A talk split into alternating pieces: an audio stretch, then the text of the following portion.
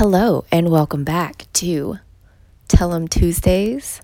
Today's rant is going to be about the signs and their detriment. It is a new series that I'm starting, and my podcast and my Instagram and Twitter are going to coincide in this series. And if you would like more visuals, um, kind of a synopsis, TLDR, too long didn't read kind of thing, you can get that on my Instagram profile, which is linked in this profile if you don't already follow it.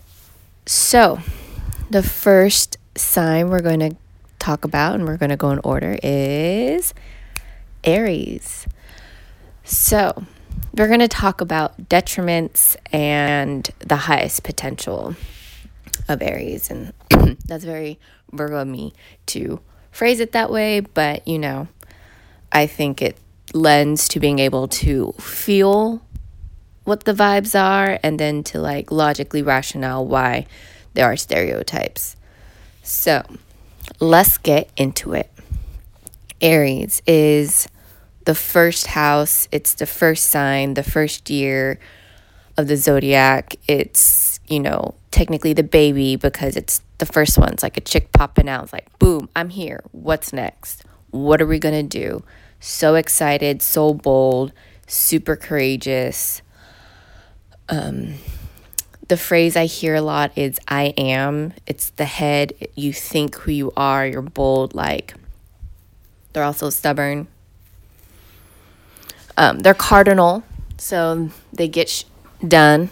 They're fire starters. They are blunt, they're forthcoming, they will tell it like they see it. But to the detriment of being really impatient and getting bored easily. And when things seem stagnant, they're likely to create some chaos or do something quote unquote spontaneous just to liven it up, to spice it up, because to them, the same old, same old kind of feels monotonous and tiring and just lethargic and stagnant. Aries are not really known for resting. Um, their spirit, their energy is more on the go, go, go. Like, let's do it. Why are we waiting? I'm going to just say it, get it done. They're passionate, they're ambitious, they're driven. Um, sometimes that energy is directed a lot towards sex. Um, and I think that just lends it to a lot of manipulation on what the color red and Mars and things we've been hearing. Um, because a lot of quote unquote facts is just repeated nonsense and that we've internalized and just have accepted, like, oh, that's real. So, um, but another part of them people don't realize is that they have such a sense of justice. And that's where um, the displeasure and stagnancy, I don't know if that's where I just made it up, but you know what I'm talking about.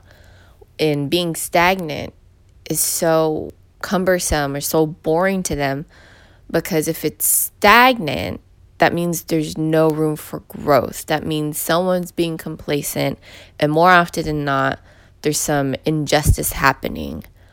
Um, they're really known for their anger because they're so upfront. And as I said in an Instagram post earlier, the flip side of the their coin, their opposite is Libra, and Libra is all about justice. Um, and Libra's usually are justice for others, though they should really be justice for themselves. And Aries are such a self advocate that um, they're angry because something isn't right. And for them to figure that out, it requires a lot of introspection um, to find the seed. I don't believe in the root of it all because roots can grow in directions where there's cracks but C's are the ones that start it all. And something so simple can grow into something so complicated. And if you've ever looked at a root system. Um, yeah, roots are needed, but you need the main stem. You need the. Oh, I forgot what the term is. Anyways, going back to Aries. Um, to find out what's really bothering them, they need to take time inward, but more often than not, that won't happen because that requires stillness. And they're not known for stillness. But the joke is that meditation and introspection doesn't have to happen when you're sitting still on a rock. Close your eyes. It can happen when you are doing something you love so much, like if you've ever seen the movie Soul and you're like in the mode where you don't think. And so your thoughts are able to come to you with clarity. Um, sometimes when I'm driving, I get the biggest downloads.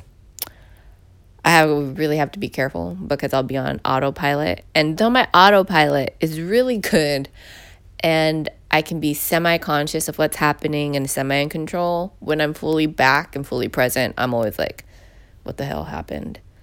Um, meditation and introspection does not have to happen while you're sitting. It can be doing something you love so much you don't have to think about it, like video games or working out or some sport activity or even on a nature walk. Um, yeah. That's all I am called to talk about right now. So, thank you for listening. If you have any questions, you can comment here, check out the Instagram post, leave a comment there, send me a message. Um, yeah. Enjoy your life. Bye.